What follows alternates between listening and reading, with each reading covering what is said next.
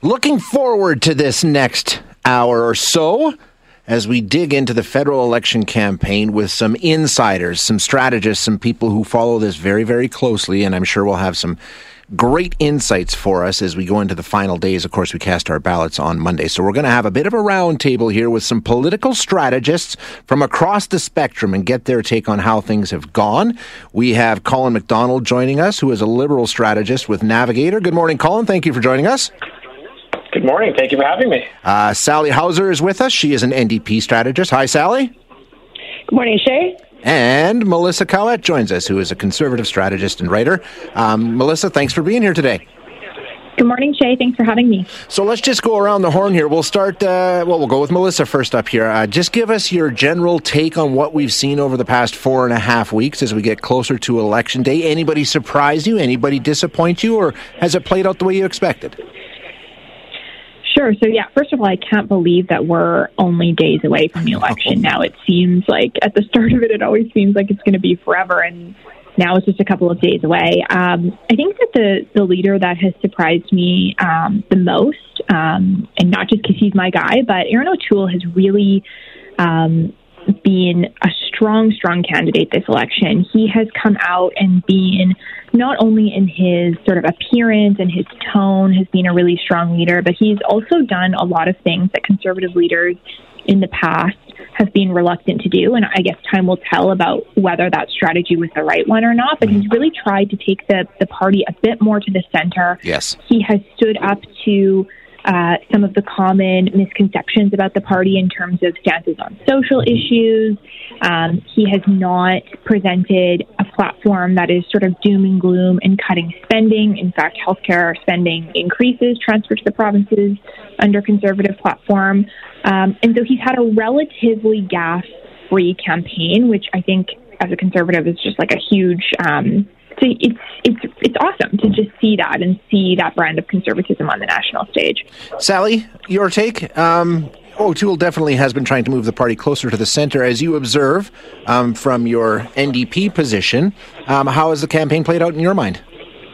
Well, it, it's been an interesting one, and we always kind of, you know, through campaigns talk about the campaign arc. And and although campaigns always do seem long, I think, it, particularly if you're working on them, long, long hours and things like that. Uh, but I mean, this is the shortest kind of campaign that's legally allowed. Uh, and while you know you have the very dominant aspect of of COVID uh, throughout all of it. Uh, I think you know a lot of people during this campaign they're you know um, they're focused on other things, frankly, and it's really a challenge for all the leaders to try to really make it through that day to day of people, you know, back to yeah. school and and COVID numbers rising and things like that. I, I think. Um, you know the the liberals started with a kind of a you know trying to wedge on the vaccine issue and and Trudeau struggled to really tell Canadians why we were having an election two years early and, and what it was about. Um, I think both for the Liberals and, and the Conservatives, you've seen them kind of change up their messaging a fair bit over the course of the campaign. Uh, I think the NDP has been incredibly disciplined, and my, my background is in political communication, so I always love to see that discipline of message.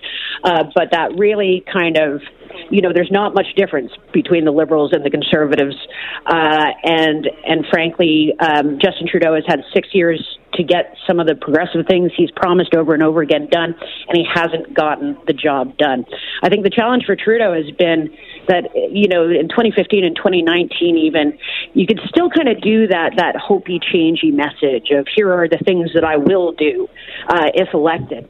That's a lot harder to do when you've been governing uh, for six for years. Six years, and so that kind of Teflon I think wore off the Liberals uh, a little bit, um, and you really have to kind of run on on a record then, which uh, I think they've kind of struggled to do. I think you know, a few months ago, myself and a lot of pundits would have said, "Yeah, it's probably likely that the, the you know the Liberals are going to kind of stomp their way to uh, a majority, or at least be very very comfortable with minority," uh, and that hasn't been the case. Yeah, I think the in the timing of it, it was a bit of a gamble. Um, you know, you want to get ahead of the fourth wave of COVID. Uh, you know, kind of have an election when it's people have had a summer and they feel really good about things, um, and then but you find election day kind of smack dab, and, and particularly on the prairies where we're uh, we are um, Got some uh, issues. really smack dab in the province being on fire. Yeah, exactly. Colin, she's talking about your guy. Um, you know, and he did start off with a lead. He lost it, but he's regained it. Um, he's back in the lead as we head into this final weekend. How do you think um, Trudeau's conducted himself throughout this uh, past month or so? Yeah, no, I think I mean I think that's right. I mean we, we, we're all going to going to agree that it's been an interesting campaign. It's been a campaign of phases or a campaign of waves. Um, you know, we saw Mr. O'Toole. I think, to his credit, came out more prepared and more disciplined than than we would have we would have thought. I would say that he's been relatively one note and kind of has been unable to build off of that uh, over the last couple of weeks.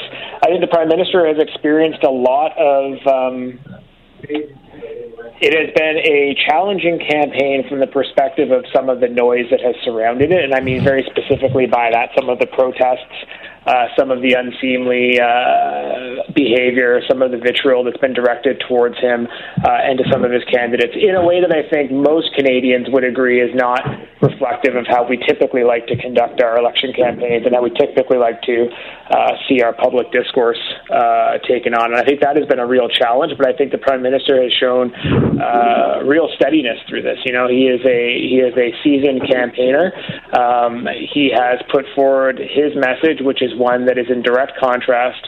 Despite Mr. O'Toole sort of starting in the leadership campaign as a SOCON uh, and appealing to the SOCONs, and then kind of moving around and saying that he wasn't one, and you know talking about how he was a he was a conservative leader who would be against the sorts of things that Brian Mulroney would stand for, and then the other day we see Brian Mulroney get trotted out uh, for a for a glad handing campaign event, and Stephen Harper is nowhere to be seen. Despite all of that. Uh, the prime minister has still been able to draw a real contrast between uh, the progressive and positive policies that he is he's proposing and his party is proposing, and some of the some of the things that Mr. O'Toole wants to do, which there will be an audience for. And folks Mm-hmm. folks listening uh, listening today will have will have different perspectives on which one of those plans is is the one that they prefer. But uh, there has been significant uh, difference between those. And then the last thing I'd say, I guess, in terms of how it's played out, is I think Mr. Singh also came out uh, doing quite well. You know, he had started with um, a bit of low expectation in 2019 campaign and sort of seemed to find his feet. But he also appears to have sold, and, and critically for him, because I, I think uh, this was something that got exposed in, in, in the debate that was you know, difficult. A, a debate that was difficult and not exactly anybody's favorite debate. I don't think uh, over the course of our our time observing politics and, and being engaged Yeah. in and working in politics, uh, Mr. Singh got you know a little bit stuck on on, on some pretty important important stuff, and that's the details, right? Uh, and we've seen that kind of that kind of stick over the last few days.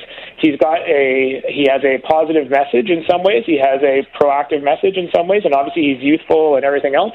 Um, but he really seemed to lack in any kind of basic understanding of the details, the dollars and cents, uh, and the actual policy proposals that were behind some of the, the higher order uh, messaging. And, and that has, I think, caused him some real difficulty over the last, whatever it is, week or so. Yeah, okay. Uh, good stuff, guys. We need to take a quick break. We'll come back and talk about some of the issues and uh, and uh, where we might see things pivot at all going into this final week. So we'll be right back with more after this. We are chatting this hour with Melissa Cowett, a conservative strategist, consultant, and writer, Sally Hauser, an NDP strategist, and Colin McDonald, a liberal strategist with Navigator, uh, having a bit of a discussion about the final days of this campaign and what we've seen so far. And Colin mentioned um, the debate. So I'll just put this out to anybody that wants to jump in and get your reaction to the debates in general. They really were lackluster. I mean, most of them are, but this one I think was really underwhelming. Do you think anybody managed to take any steps forward or backwards through the debates that we saw? So I'll jump in. I mean, I think that we saw what we saw at the debates was just sort of a demonstration of how some of these leaders act when they're under pressure and when they're um, sort of backed into a corner and asked to defend some of their records. Um, when we look at uh, the Liberal leader Justin Trudeau's performance during the debate, he had he's the one that's been able to govern for six years. He's the one that's been able to come to the table with a record, and he came off in that debate as really defensive in many ways. Um, he had to answer a lot of tough questions mm-hmm. from the Green Party leader, Annamie Paul, who really questioned him on his record on um, women's empowerment and some of the things that have happened throughout his mandate. He took a lot of heat from the NDP leader as well on things like climate change, on things like um, indigenous leadership. And so it was you know he was he was really in the hot seat and having to answer for a lot of the the things that have happened over the past six years. And and of course all of the leaders keep coming back to the question why are we in an election right now? Why are we going to the polls right now? Um, I have to say though the Green Party leader she's she's Annamie Paul is not going to elect people in Alberta and she sure um, not going to probably elect a lot of seats across the country, but I think people should know about her and what a strong performance that she had and, and what a great perspective that she brought to the debate because she really did hold her own and forced a lot of the leaders to um, sort of answer for, for some of the things that they've said and done. And I just thought that she brought a really uh, outstanding perspective to that stage. And so I'm glad that she was there for yeah, sure. Yeah, um, I think, Melissa, a lot of people agree with you. I think she conducted herself very well, and it was an introduction for a lot of people. And, uh, you know, as first impressions go, it was it was very favorable, I think, for her. But like you say, uh, will it translate into votes? It's a bit of a long shot. Um, Colin, your thoughts on what we saw those debates? Anything leap out at you, or was it sort of ho hum? I was pretty unimpressed by the format, which I think is not a not a, a position uniquely held by me. Um, I, I thought there was a few there were a few opportunities where each of the leaders actually had uh, had a chance to really either shine or or that we were about to get into a spirited debate, uh, and then for some reason reasons that are uh, I guess decisions that are made by smarter people than I am uh, those those debates weren't allowed to happen. Mm-hmm. We were sort of they were sort of taken away from us, and things moved on. Uh, I think one of the interesting things about the debates, though, always is there's we always watch for the in the moment uh, punch in the chin or the, the the the real sort of defining moment from from the debate, and sometimes infrequently, but sometimes you can see it in the moment.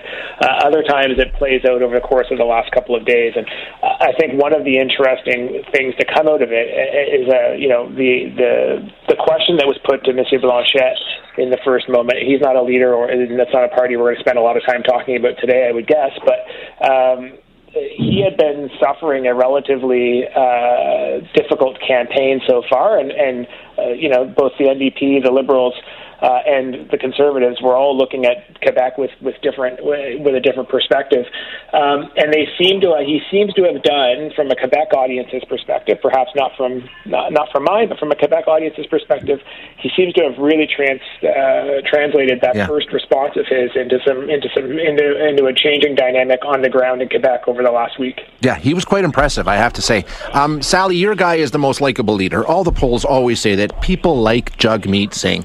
Did he live up to the billing in those debates? I think he did, and you know, people who follow politics, so a lot of us will always say, you know, we there there should be more debate about policy. There should be more time for policy. Um, all these things, but that's usually not what debates are about. Uh, I agree, it wasn't the best format, but you know what?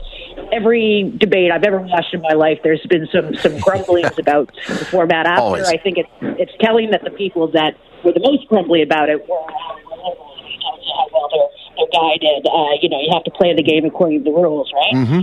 Um, but you know, really, what it is, what the debates do and what they serve to do is leaving people with an impression of the leader. Will they remember any kind of specific policy that was discussed or any of those big hits? Less of that and more, you know, did this person come across as trustworthy? Did this person come across as intelligent? Does this person come across as authentic? Uh, which is something that we've talked a lot about uh, in this election, and I think increasingly in politics, that idea of authenticity. Yeah. Uh, and I think that respect, uh, Jagmeet Singh absolutely um, uh, did that in, in the debate. People liked him, he remained likable, and, and it was positive for the NDP in that respect. Really quick rapid fire before the news here is just go around the table, uh, putting partisan viewpoints aside. Melissa, who won that debate? Did anybody? Anna enemy Paul or Erin O'Toole, I'd say. Okay, Sally. Yeah, I don't know that there was a, a direct winner, but uh, and that often happens in debates. But I, I will say that I think uh, just one was fair. Everybody was going after him, but I, I would say he lost it. Colin. Well, I think incumbents always try to come out of a debate uh, unscathed, unscathed and, and, moving forward. And I think the Prime Minister accomplished that, so I, would give it to him. Yves Francois Blanchet, being in Alberta, I know nothing about this guy. I have to say, he was impressive. I, there was something about him. He's appealing as a guy on a stage like that. I mean, we can't even vote for him here, but I thought he seems like a pretty cool customer. Being about the bloc leader in the English language debate, I always it. They don't really have a whole lot. Yeah, they don't really care, right?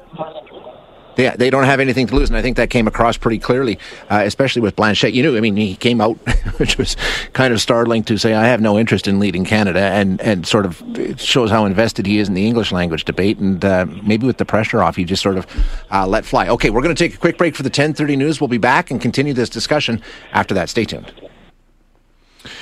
Continue our discussion with some political strategists as we take a look at what's going on in the final days of this election campaign. We have with us today Sally Hauser, who's an NDP strategist. We also have Colin McDonald, a liberal strategist with Navigator, and Melissa Cowett, who is a conservative strategist and writer. Um, for all of you, and feel free to jump in. Uh, there's no conch being passed around, so if you want to jump in at any time, go ahead. I, I, I want the perspective of political strategist, and let's just be cold hearted, anything to win political strategists. When what happened in Alberta this week, we've seen some of the party leaders, Justin Trudeau, talking about it again on the campaign trail today. Um, it was a ticking time bomb that I think the Conservatives were hoping wouldn't go off until at least the 21st, but it has as a strategist running a campaign, how do you take full advantage of what's going on in Alberta to help your guy or to not have it completely derail what you're trying to do? Um, I'll, I'll, go first uh, if, if, if, the others don't mind. Um, if I was a federal conservative uh, strategist, I would be tearing my hair out uh, right about now. and we're we're in, uh, I'm, I'm talking today from uh, from Saskatchewan, and it's, uh, it's a similar situation uh, here. Um, you know, in terms of taking advantage of it, um, you know, obviously the, the Liberals and the NDP were saying, look, this is what a conservative government gets uh, mismanagement. Right. You know, the wrong decisions at the wrong time, delay, lack of leadership, uh, all those things.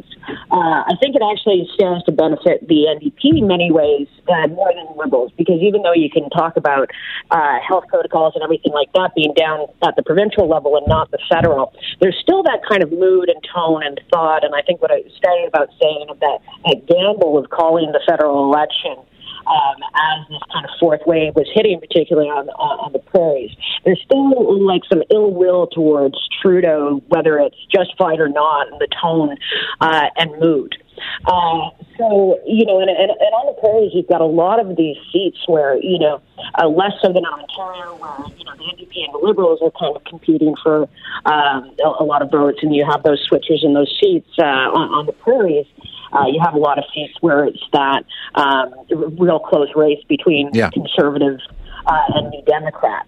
And whether, you know, kind of the situation in, in Alberta and, and Saskatchewan and the absolute disaster we've seen uh, in, in the kind of laissez-faire treatment of COVID, whether that causes, um, you know, conservatives to, to switch their vote to somebody else, I don't know about that, but it does ask probably as a suppressant, as a demotivator to get that that vote out. And I think that that's definitely what the, the Liberals and the NDP will be trying to do. Um, Colin, the Liberals definitely talking about it over the past couple of days, ever since the news came out that the the provincial government had to backtrack on the things they were saying earlier in the summer. Are they taking full advantage of it? Or, I mean, it seems to me like Trudeau's trying to walk a fine line where he doesn't want to come out as you know, really trying to take advantage of this because that would be distasteful to a lot of people. But at the same time, he sees the opportunity. I think that's right. I mean, I think the opportunity, it's not just one that's being constructed either. Mr. O'Toole is on the record of praising uh, Premier Kenney for uh, his um, ill conceived and dangerous approach to, to the pandemic.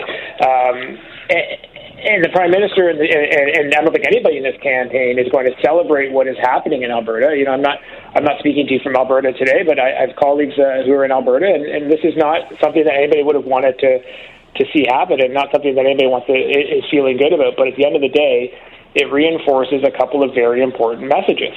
One of them is the the, the mismanagement uh, and the uh, the lack of attention to fact and science in in favor of pandering to ideological concerns or to uh, fringe elements within uh, with, within the party that frankly Mr. O'Toole doesn't have a very good record on. Again, this is a this is a leader who has taken on a bit of a chameleon personality over the last number of years in public life, and that's not something that we can really debate. It's something that's that's there for the record to see. His his leadership campaign um, looks almost his leadership platform. Pardon me, looks almost nothing like the platform he is putting forward today. Uh, that is obvious for everyone why that is. He took advantage of political opportunism uh, in order to, to, to to pander to a certain base within the within the party to win the leadership, and then immediately flipped on those people uh, and moved over to probably being you know Peter MacKay light. Probably Peter MacKay probably would be blushing at how um, he is trying to to be Peter MacKay on this, and, and so I think it just speaks to another pattern with Mr. O'Toole where, you know, yesterday he's going to say Jason Kenney was the greatest premier the pandemic has ever seen, and today he's going to say Jason Kenney had it all wrong, and he can't believe that Jason Kenney wouldn't have taken the steps he needed to take to keep Albertans safe. And that just means that we can't trust Mr. O'Toole on just about anything. Um, Melissa, as a conservative strategist, when something like this happens and drops in in the final days of a campaign, there's no question this is the last thing that conservatives wanted. What do you do? How do you respond? How do you react? How do you try and minimize the damage this can do? Yeah, I mean, I'll just note that a lot of, you know, I see people bringing up um, Erin O'Toole's support of the, the plans in Alberta. Um, a lot of that is from a video that was in October of 2020 um, when we're facing a very different pandemic situation. So I think it's important to say that. And up, up until a couple of months ago, even the Prime Minister was yeah. um, was praising Alberta's response to the pandemic. So I, I, just think it's important to underscore how quickly situations are changing and how you know every single political leader is um, to a certain degree um, politicizing the pandemic um, when it's convenient for them. Um, in terms of strategizing, I think that if you're in the conservative war room in Ontario, you're really worried because you're just you're you're wondering whether people in Alberta are going to be able to differentiate between the provincial conservatives and the federal conservatives. You're worried about what kind of an impact the PPC is going to have um, in taking away votes and what kind of implications that could have for tight ridings and vote splits. And I think you're also worried more broadly. I mean, Alberta is a conservative stronghold we win seats. We've talked about this many times with really high margins here but you're also worried about the message that is sent to the rest of the country about conservatism and um, what that says about how a federal government would handle the pandemic and, and and move forward. And so I think that you're you're almost if you're in in the conservative strategy sphere, you're almost more worried about the connections people outside of Alberta are making mm-hmm. between the, the provincial party in Alberta and federally, and you're you're really worried about that in like Montreal, Toronto, and um, Vancouver, in, in areas where you need to pick up seats. So I think the message just has to be uh, strong. And I think the last thing I'll say is. Um, there a lot of Albertans are frustrated right now too. So I just don't know how much they're going to punish the federal conservatives for what the province has done. I think voters are smart and they do rep- recognize the differences and they do recognize that um, that policies that the federal conservatives have put forward and the plan that the federal conservatives have put forward for Alberta specifically it leaves the most people um, best off. So I, I think they'll be able to tell the difference. I'm more worried about the implications for the rest of the country in, in tight riding. Outside of Alberta, yeah. Okay, we're going to squeeze in one last break here, and we'll come back and uh, wrap up our discussion right after this. Stay tuned. We're having a discussion with Melissa Cowett, a conservative strategist, consultant, and writer, Sally Hauser, who is an NDP strategist, and Colin McDonald, a liberal strategist with Navigator. Um, just to ask the question here, we're into the final days of this campaign. What does it come down to at this point? So many advance polls have already been cast. I mean, a lot of people will have their minds made up at this point. So, what is the focus of a campaign as you go into this final weekend before voting day?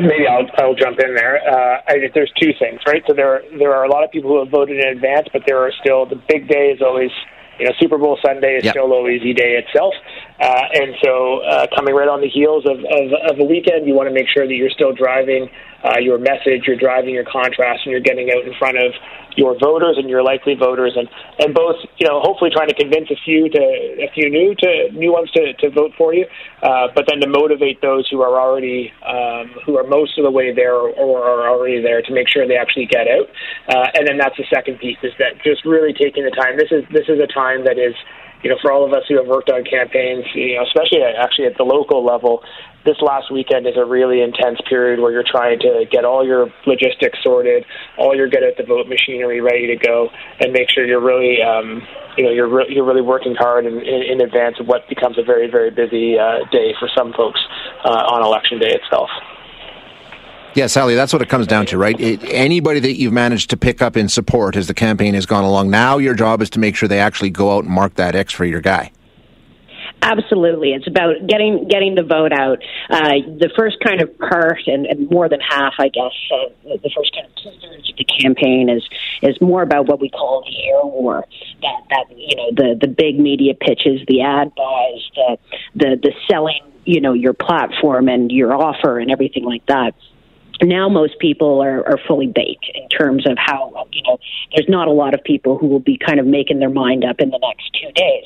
Uh, so it's making sure that you have good marks I, I identifying the support you have where they are and getting those votes out to the pool. The, the other thing of the past few days uh, and, and currently still is um, identifying where you need to put your resources um, you know, at the beginning of the campaign, you have target ridings, but that can shift over the course of the campaign. Mm-hmm. Maybe a riding that you thought you were absolutely going to win and it, and it looked really good uh, is all of a sudden dropped off the list, and a, and a campaign that you didn't think um, you, you were going to win, but you, they had a great local candidate, and for whatever reason, they're now really coming up in the polls, and it looks like they could take it. So those final days of getting those boots on the grounds, the volunteers, campaign staff to the right places that is going to maximize uh, your turnout and, and your seat count. That's a really, really key component in the final days of an election. Melissa, does one party have momentum going into this? Do they have a more motivated base of support that they can be a little more comfortable that they'll be so angry or so enthusiastic that there's going to be a better likelihood they turn out, or are they all sort of going to need a big push here? Because a lot of people don't even want this election. It doesn't. Yeah, it doesn't really matter um, how um, how well you've sort of prepared in the last four years. Like my co-panelists here have said, if you're not getting those people out that you've identified it's you know people forget people have other things going on they don't you know they don't pay attention to politics as much as the four of us um, here do so it's really just about confirming everybody who said they're going to support you actually goes out and supports you and i think um, you know people don't even realize like candidates um, and campaigns are asking people if they need rides to the polls. They're, you know, mm-hmm. making sure there's volunteers that can go door knock and say, hey, have you voted yet? Um, there's people who are at um, scrutineering at voting booths, like trying to get people out. So it's just it's a lot of that, and it's a lot of just also like don't make any um, big errors in judgment in the last few days. I mean, don't do anything stupid. Don't say anything stupid. Keep your head down and focus on the ground game. And I mean, Sally mentioned it as well. You're getting real honest with respect to what you can win and what you can't based on the internal um, polling that you have done. So, you know, at the start of the campaign, you might have been super optimistic. Sure. We're going to win all 338 seats. Now it's about, okay, which ones are we actually in the race for? And no offense to some of the other campaigns, but we're not going to pay as much attention to you if we know we can't win because it's all got to be focused on where there's the maximum opportunity for seat gain. Exactly. And uh, I'll come right back to you. What are you watching? I'm keeping an eye on Edmonton Center. Uh, I'm keeping an eye on Edmonton Mill Woods and maybe Calgary Skyview. What will you be watching closely and what's your prediction for Monday night? I am definitely watching those ridings in Alberta. Um, I'm watching as well for how we see. I don't want to focus too too much on the PPC, but I really want to see how the PPC pulls out mm-hmm. um, support in Alberta and Ontario and in and BC as well in the interior. Um, whether or not they'll concentrate enough support in ridings to actually win seats, I think is um, yet to be determined. But I really want to see um, what kind of an effect they have uh, in terms of vote splitting and, and how much they take uh, at that regional level. Yeah, that, they've definitely uh, they've gained a lot of momentum throughout the course of this campaign. They're a factor, I think. For sure. Um, Sally, of course, we know um, NDP 100% conservative. Uh, not NDP, Saskatchewan 100% conservative in the last election. Do you do you expect that to hold? What are you looking for to un- unfold on Monday night? Yeah, um, just because I'm, I'm based in Saskatchewan, I've done a lot of work in, in Alberta as well, and I, I'm always interested in the prairies because it it sometimes gets lost in in, in the federal election. And you know, Saskatchewan sent all conservatives uh, last time around. Um, but really, the NDP, it's really in Saskatchewan, really between the NDP and, and the Conservatives. Ralph Goodale lost his seat last time in Regina, Wascana. That was never really a Liberal seat so much as it was Ralph Goodale's seat. Um, but there's kind of three ridings in Saskatchewan uh, Regina Lewvan, uh, Saskatoon Centre, and then the northern riding of uh, uh, Nippy Churchill uh, that have always kind of flipped back and, and forth between uh, Conservative uh, and and New Democrat. I those and they'll be close races. They they always are. Uh, Edmonton Griesbach as well in uh, in, mm. in Alberta. I Here think is an interesting one with a really fabulous candidate, Blake uh, Desjarlais, who's you know that kind of when you've got that a candidate that good and that kind of momentum, and that we talk about kind of getting people out to the polls. And I think that this is where the NDP's got an advantage in terms of I feel like NDP voters are voting for something instead of voting against it. I think that they have a motivated vote this time, and that motivation can make the real difference in those tight races. Certainly can. Colin, uh, of course, uh, the Liberals going into this, the goal to get out of minority position, move into a majority. Um, they haven't really moved the needle that much in terms of where they started and where they're finishing this campaign. Uh, what are you watching for? Is that still the goal for the Liberals, or is it to try and hang on to the minority at this point?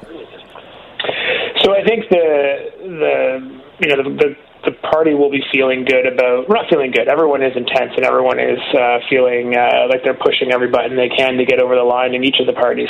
Um, you know, we have an internal uh, polling model that we run at Navigator that shows uh, the Liberals are, are still looking as though they're they're going to be returned with a minority. Um, uh, the the publicly available models that are out there are also showing a liberal victory. I think for me, what I want to see is uh, what what is just mentioned. Three ridings have just been mentioned here in Alberta, uh, where liberals uh, stand a very very good chance of of uh, of being uh, of winning, and I think that would be you know a very different narrative for what has been a, a campaign where there's been a lot of um, you know from the opposition parties a lot of negativity towards the the Liberal Party around uh, their ability to win new ridings or to win uh, or to win back ridings.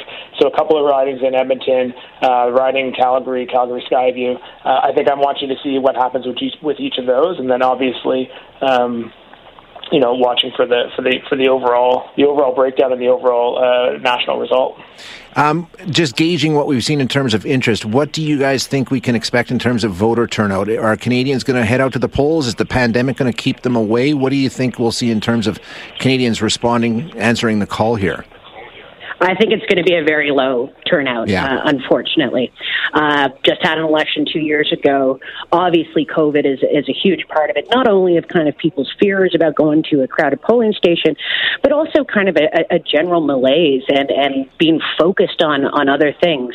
Um, the other thing to think about um, is that I, I went through a, a COVID election, as it were, in, in Saskatchewan, and we might not even know on election night how things are breaking down uh, between the advance vote, yeah, the mail-in vote, and and when you have kind of things as close as they are in terms of party polling, uh, you know, you get 25 seats that aren't called on election night. Well, that can make the difference between, uh, you know, majority and majority, or who's whose minority yeah. it is.